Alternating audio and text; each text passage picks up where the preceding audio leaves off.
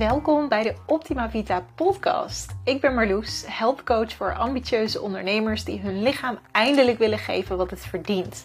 Ik laat je zien hoe je gezond leven haalbaar maakt, ondanks een drukke agenda. Mijn kracht is dat ik het veel simpeler maak. Niet verplicht quinoa eten en groene smoothies drinken. Niet zes keer per week naar de sportschool hoeven, maar uitvinden wat bij jou past.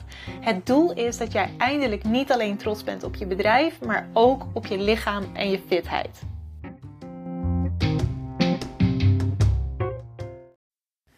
Ik wil het vandaag met je hebben over een onderwerp waar ik heel vaak vragen over krijg, vooral van mijn klanten.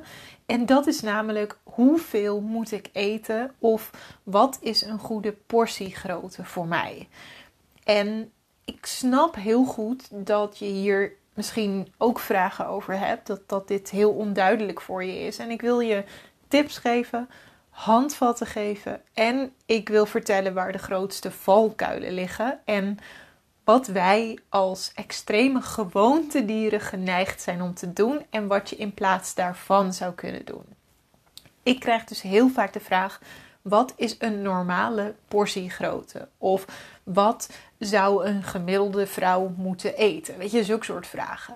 Eigenlijk zijn dat helemaal geen interessante vragen, want wat normaal is of wat gewoon is, betekent niet dat het ook voor jou een geschikte hoeveelheid is. Dat jouw lichaam het goed doet op die hoeveelheid die dan als normaal wordt gerekend of als uh, gemiddeld wordt gerekend.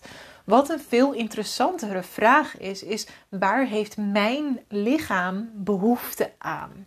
En ik weet dat heel veel mensen op dit vlak geneigd zijn om te gaan berekenen waar hun lichaam behoefte aan heeft. En ik heb dit zelf ook lange tijd gedaan. Uh, dit is me ook zo geleerd. In mijn studie, uh, voeding en diëtetiek, leerden wij al, uh, op voeding en diëtetiek leerden wij al behoeftes berekenen. En soms is dat ook heel waardevol. Zeker als iemand bijvoorbeeld uh, een ziekte heeft, dan kan je werken met toeslagen die nodig zijn. Maar op de opleiding is ons ook al verteld, joh, neem dit echt met een hele grote korrel zout. Er zit, zit namelijk een hele grote range in wat de daadwerkelijke behoefte is. Als je namelijk de behoefte van iemand gaat berekenen, dan neem je onder andere mee van wat is het geslacht van die persoon, wat is de lengte van die persoon, wat is het gewicht van die persoon, wat is de leeftijd, weet je, dat soort dingen kun je meenemen. Ehm, maar dingen die je onmogelijk. En je neemt natuurlijk bijvoorbeeld lichaamsbeweging mee. Maar dit wordt alleen maar in, in standaarden ehm, bepaald. En wat je niet kan meenemen, wat je onmogelijk kunt meenemen, is hoeveel stress heeft diegene? Hoe is de hormoonhuishouding van diegene? Hoeveel kleine bewegingen doet diegene in het dagelijks leven? Want je kunt je misschien voorstellen dat iemand die de hele dag heel lui achterover hangt en alles heel langzaam doet, dat die van nature uh, veel minder energie nodig heeft dan iemand die constant met zijn handen aan het bewegen is, met zijn voeten aan het trillen is. En dit soort dingen neem je helemaal helemaal niet mee. Ook neem je niet mee hoe is de spijsvertering van diegene, hoe is de stofwisseling van diegene, hoe is de omgevingstemperatuur waarin uh, diegene zich bevindt. Dus je kunt alleen maar een hele grove schatting maken van de energiebehoefte. Er zijn ook verschillende um, formules die je daarvoor kunt gebruiken. En ik merkte al toen ik nog vaak berekeningen deed, dat de ene formule een totaal andere uitslag kan geven dan de andere formule. Bovendien werk je vaak met um, globale um, zeg maar markeringen van de hoeveelheid lichaamsbeweging. Dus je kan aangeven, uh, iemand doet weinig lichaamsbeweging of veel lichaamsbeweging of gemiddeld lichaamsbeweging.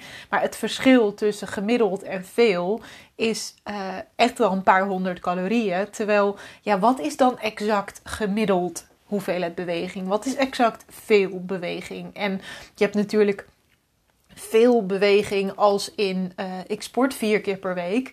Dat vinden veel mensen veel beweging. Maar als je daarnaast de hele dag op je kantoor zit en weinig beweegt, heb je natuurlijk een totaal andere behoefte dan iemand die stratenmaker is en daarnaast nog vier keer per week sport. Dus nou ja, een heel lange toelichting op het feit dat je dus onmogelijk precies kunt bepalen wat jouw voedingsbehoefte is. Berekeningen maken heeft dus ook heel vaak niet zo heel veel zin. Dan heb ik het nog niet eens over dat je dan dus ook als je een berekening hebt en je weet van nou ik moet x calorieën eten per dag, dat is ongeveer mijn behoefte.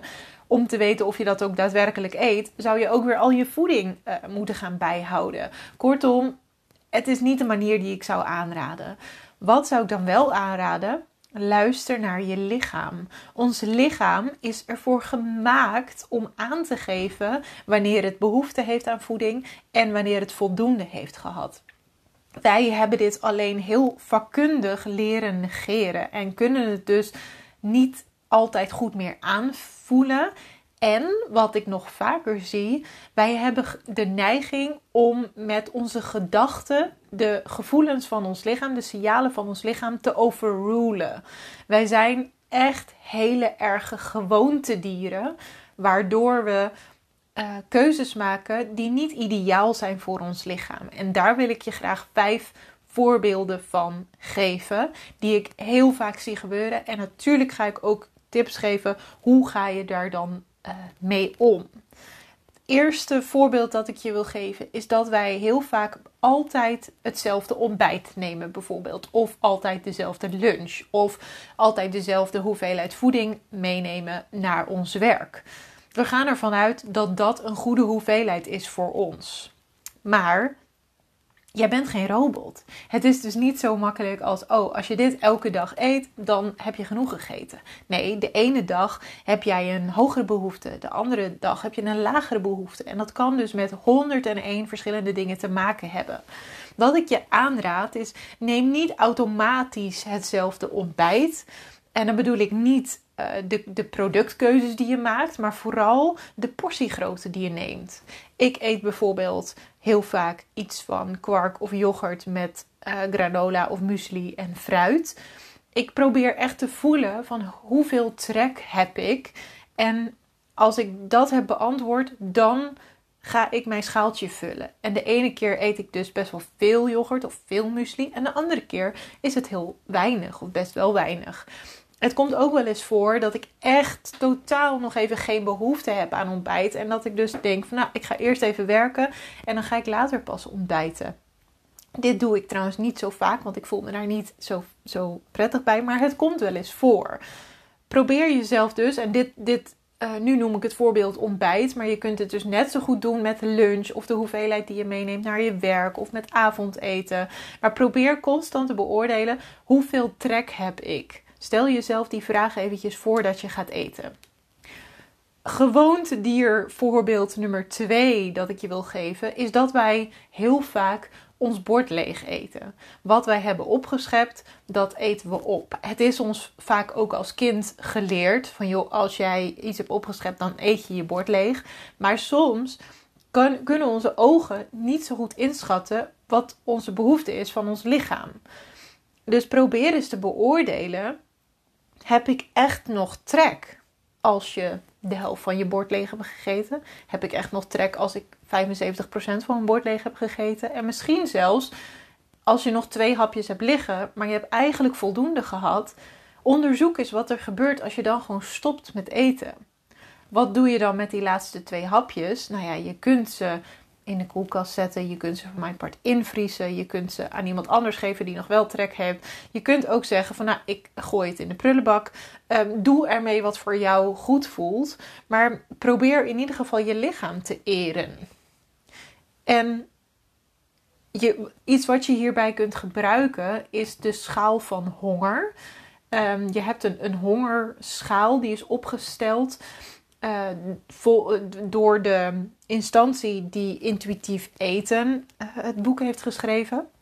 Ik zal eventjes een link hieronder plaatsen naar een uh, artikel waarin die hongerschaal wordt genoemd. En kijk dus vooral eventjes naar de afbeelding van die hunger scale. Het is in het Engels, maar ik denk dat je het prima kan vertalen. Lees dus niet per se het artikel zelf, dat vind ik helemaal niet zo interessant. Het gaat me vooral om de afbeelding van die hunger scale. Dan zie je namelijk een afbeelding uh, met cijfers 1 tot 10.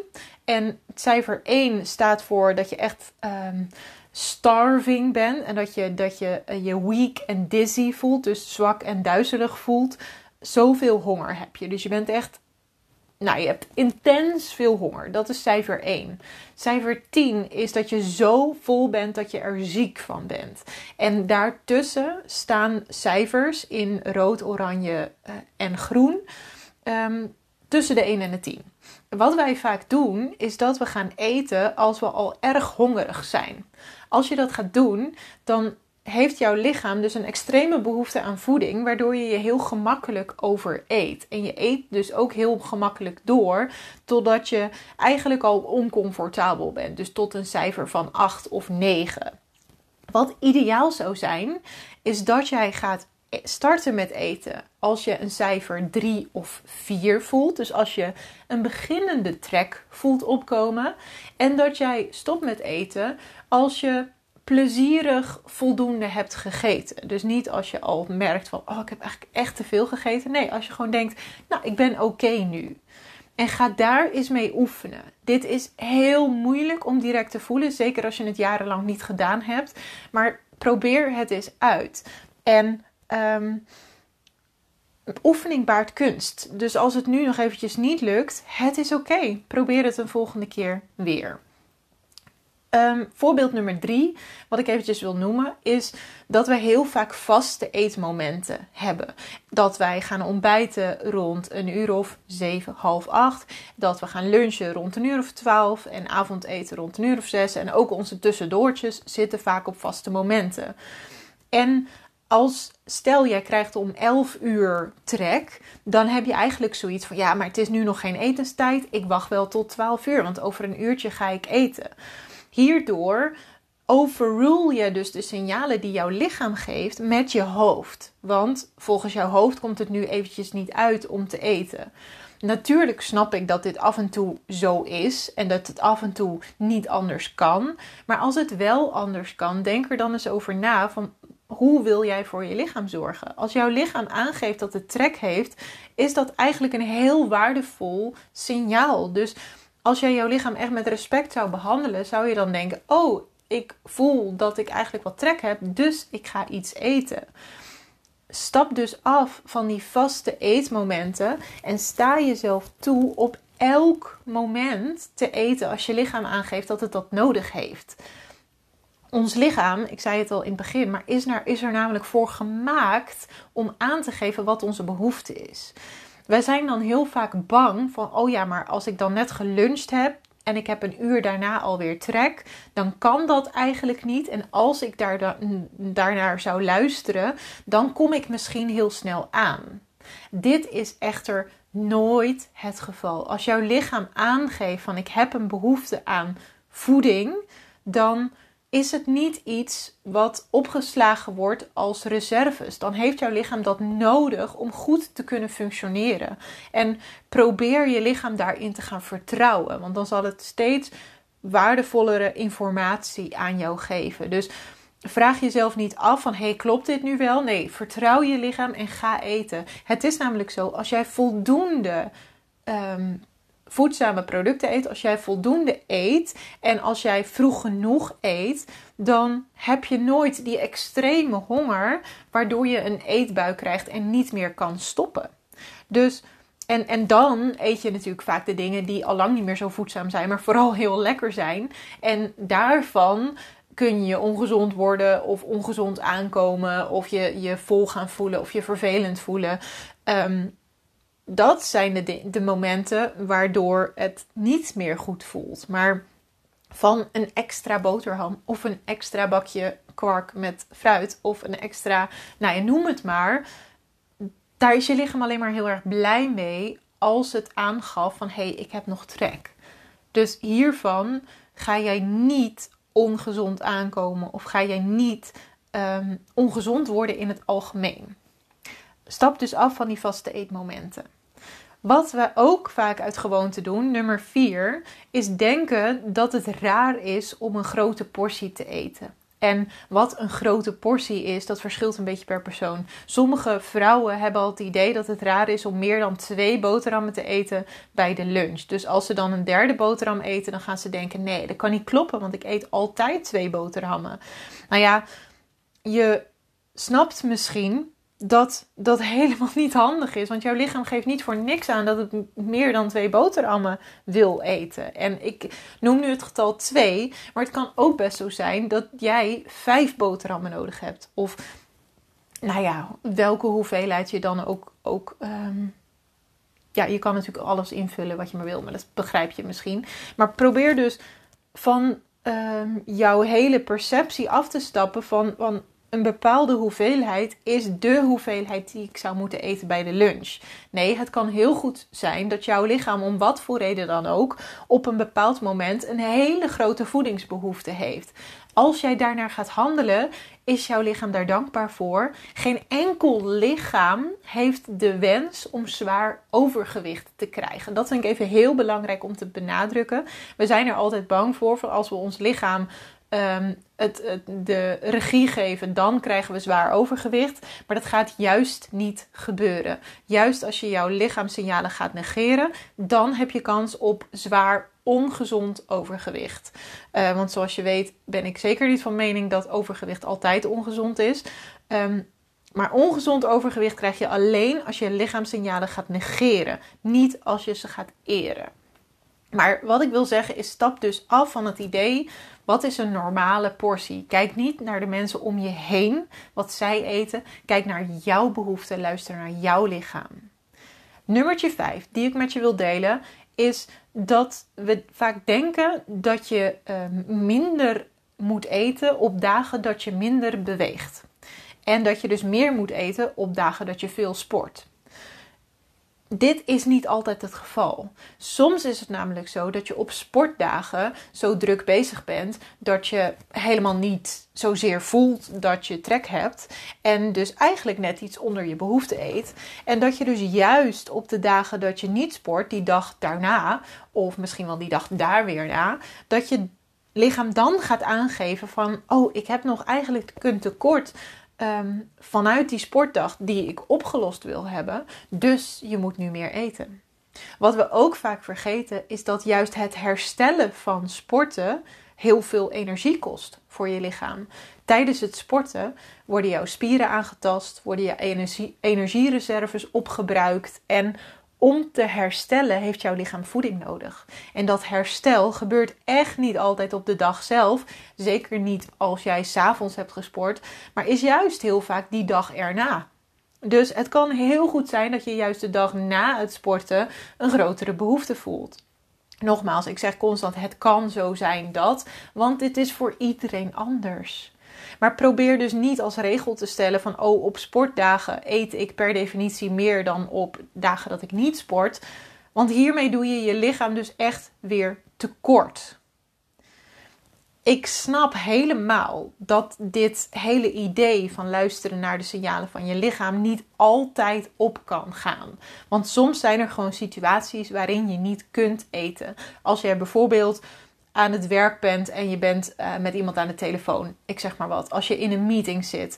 Als jij een, een vergadering hebt. Als jij uh, voor de klas staat. Ik zeg maar wat. Als jij misschien um, een, een les volgt. Als je zelf in de, in de schoolbanken zit. Als jij een wandeling aan het doen bent. Dan is het niet, niet handig vaak om heel veel te gaan eten. Sommige mensen vinden het wel fijn. Maar sommige mensen vinden het ook niet fijn soms kun je dus gewoon niet eten en dan heeft jouw hoofd een klein beetje in te springen bij het gevoel dat je hebt.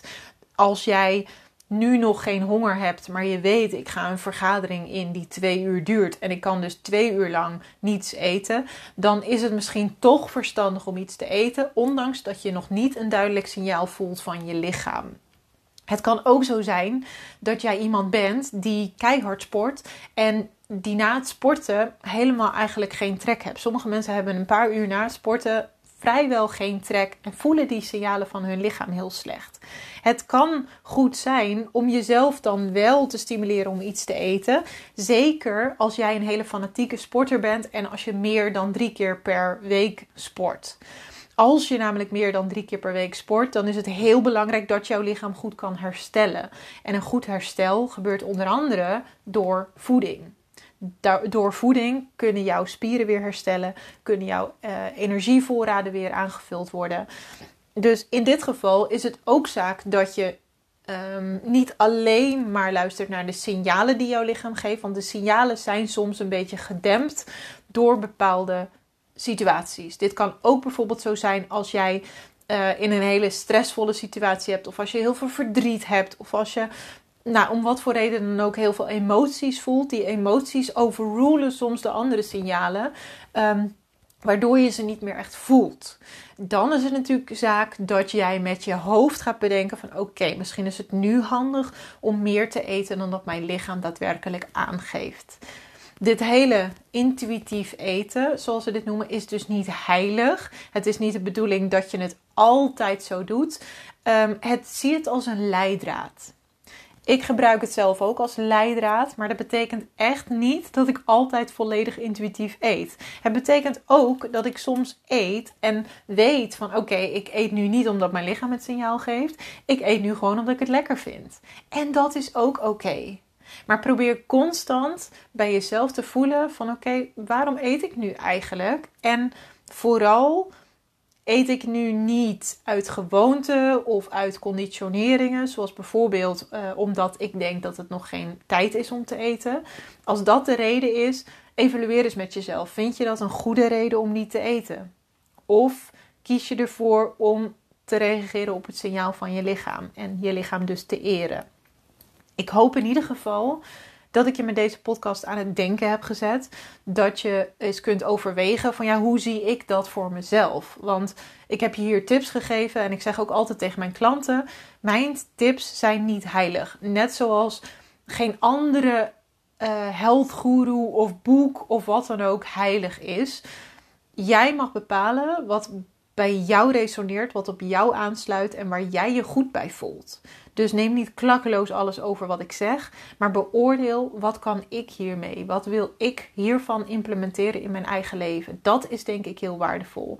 En ik weet niet wat voor persoon jij bent als je dit luistert. Ik uh, coach je niet één op één. Ik kan dus niet volledig aansluiten bij jouw behoeften. Ik kan alleen algemene tips geven die voor heel veel mensen werken. Maar haal het dus altijd door jouw eigen uh, filter. Wat werkt voor jou? Goed. Ik hoop dat je het interessant vond. Dankjewel in ieder geval voor het luisteren. En ik hoor je heel graag in de volgende podcast. Fijne dag verder.